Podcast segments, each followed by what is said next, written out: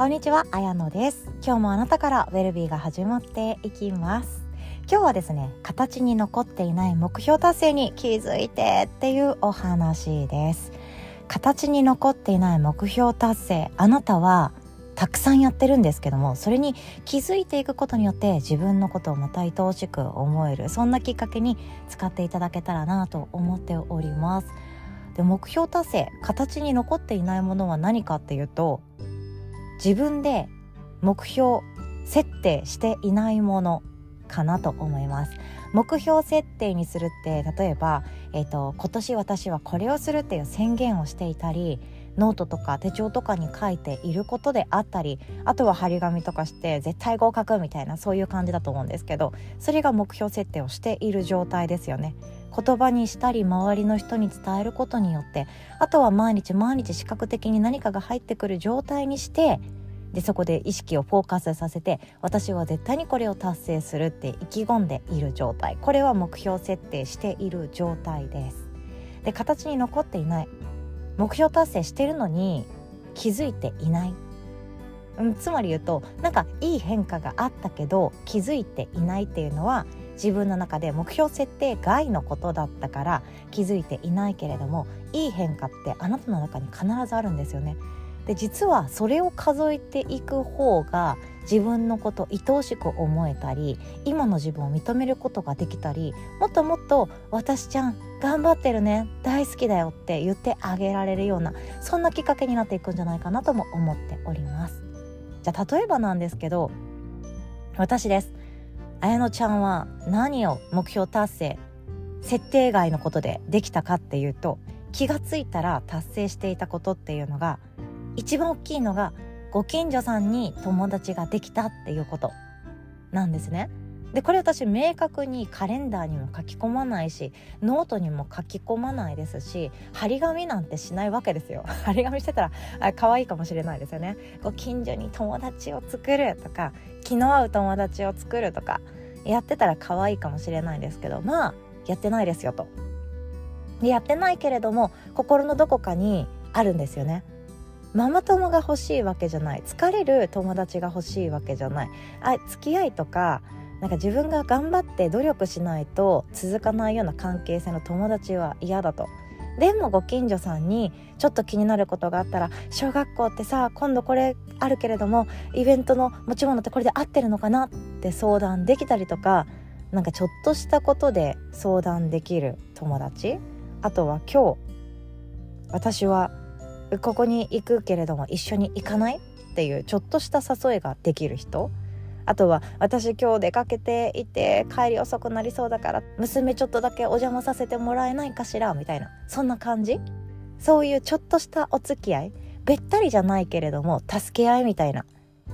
なんていうか昔ありましたよね。江戸時代かどこかの時代に5人組かな？なんかそんなのありましたよね。村の掟みたいなちっちゃい小グループがあってそこの村で助け合いをしながら足の引っ張り合いさせないように努力するみたいなそんなのがあったかなと思うんですけどまあそんな感じですよ。ご近所付き合いが私はずっとしたかったんですね。でそれは何かっていうと疎外感をよく感じていたからです。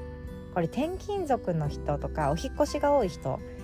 あとはその町にまだ馴染めていないけれども移住してきた人は理解していただけると思うんですけどなんかみんながですね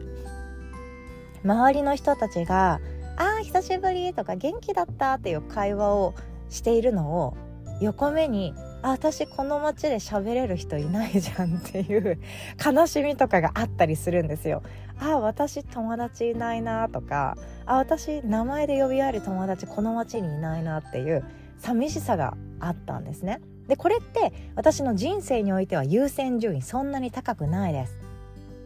絶対に目標設定しないと死ねないわけじゃないです。そこに行き着かないと自分の人生困ることないじゃないです。でも心のどこかでいつも思ってたんですよ。ちょっと通りすがりで「ああ元気」みたいな声かけれる友達がいたらなとか私の名前で呼んでくれる人がいたらなとか。でそんなことをずっと憧れていてでなおかつ友達ができたらできたできっと私はこの町に住むっていう意味がもう少し具体化されるんじゃないだろうかって思っていたんですね。ずっと友達がいないこの町に住む意味はないなんて思ってる自分が頭の片隅にいるんですよ。だからこの町についてもそこまで歴史を勉強しないし別にただ住むだけだったらいつでも移住できるように荷物は身軽な方がいいよねとかいつでも引っ越しができるような準備はしておきたいよねとかそういう風になんかもうつまんないつまんないつまんない早くこの街出たいみたいな心境になっていたんですけどそれじゃあもったいないなっていうのも自分の中でありました。じゃあそこからの私友達がいなかった頃の私が今の自分を見るとどんな喜びを感じるかっていうと人生が進むとか収入が上がるとか目標達成が一つクリアができてまあ自分の役目が終わっていくとかそんな大きなことじゃ全然ないけれども嬉しいことなんですよね。この町に知り合いがいなかって疎外感とか孤独とかをいっぱい感じていてなんか誰にもこの町で頼ることできないんだろうななんて思っていた時の私が今の自分を知ったら相当喜ぶなって思ったんですよ。ちょっと大量にもらったみかんを分け分けし合ったりみかんを渡したらなんかりんごで帰ってきたりでりんごで帰ってきたものを今度私がうどんで返したりっていうその関係があるっていうこと。昔の私が知ったら多分嬉しい。でもそれは嬉しいけれども目標設定をただしていなかっただけで自分の中であ私こんなにもできるようになったことがあったんだに気づいていく。それがとっても大事だと思っているんですよね。他にもあってですね私はですね生理痛とか冷え性っていうものに悩まなさえ悩まされなくなった。っていうこと。これも大きいなって思ってます。昔の私は生理痛めちゃくちゃひどかったんですよ。重たいとかじゃなくっても病気レベル。お腹が痛くて辛くて辛くてうーって。で外勤中に車運転しててもオートが止まらなくってで痛すぎて運転できなくって高速道路だけれども路中してあのねなんかちょっと,、えー、と横にグッて膨らんでるとこあるじゃないですか。あそこでしばらくして息を整えてあったかい飲み物を飲んでで薬を飲んでからじゃないともう運転できない。そんなレベル。でひどい時には立ちくらみしてめまいで倒れて救急車呼んでもらう。そんなレベルでしたね。そんなレベルの生理痛がずっとあったのにいつの間にかないです。消えました。でそれは一瞬で消えたってよりかはこの数年間ですね。自分がそこにフォーカスしていたんでしょうね。目標設定ちゃんとはしてないですよ。さっきも言った通り手帳に生理痛をなくすって書いてないし冷蔵庫のところに生理痛をなくすっていう張り紙もしてないですしで自分のなんかね宣言として私は今年生理痛なくそうと思いますみたいなもう大々的な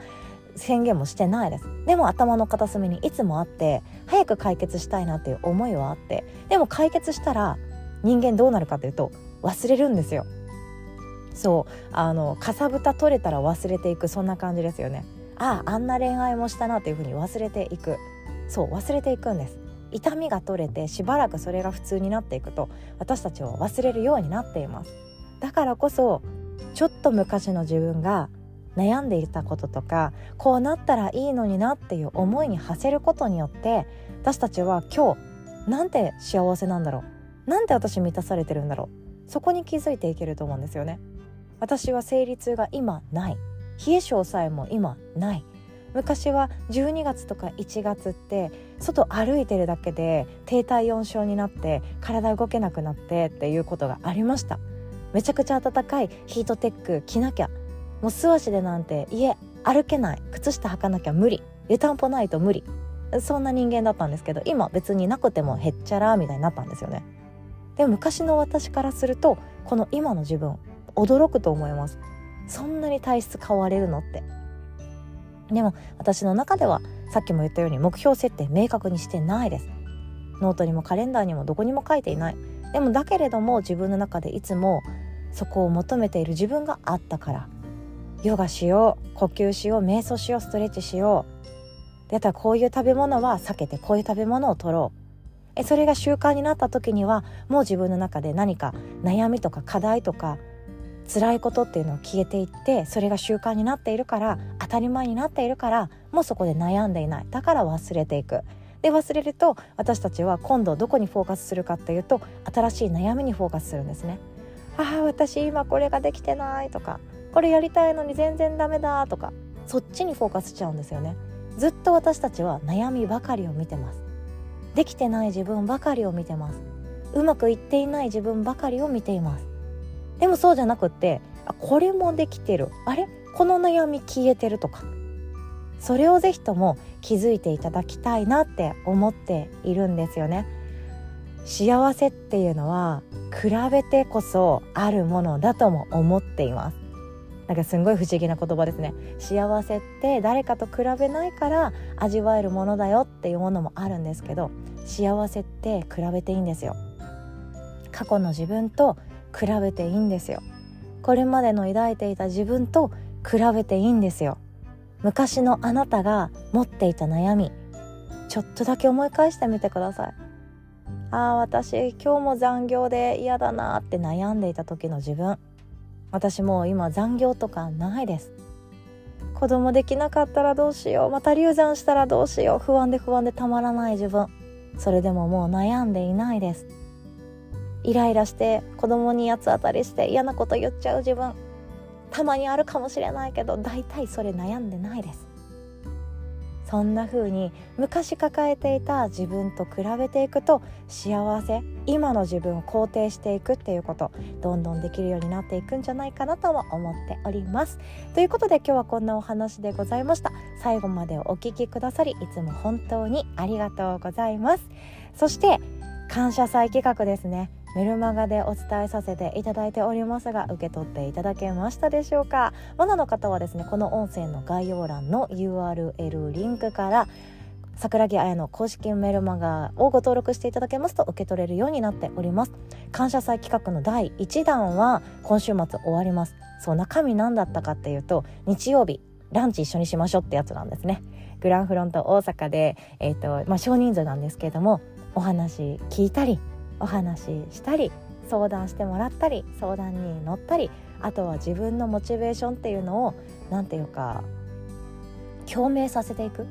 調和じゃなくて共鳴させていく。え高めていく。で来年に向けてどんな感情で向けていくかっていうそのいい言葉の掛け合いをしてで終わる頃にはああ今日生きててよかった。そんな終わり方ができたらいいかなと思っております。お会いできる方楽しみにしております。なおですね日曜日のランチの招待状はメールアドレスまたはメッセンジャーにてお送りさせていただいておりますのでぜひともご確認くださいませ。では今日も自分の一日は自分で作っていきましょう。おしまい。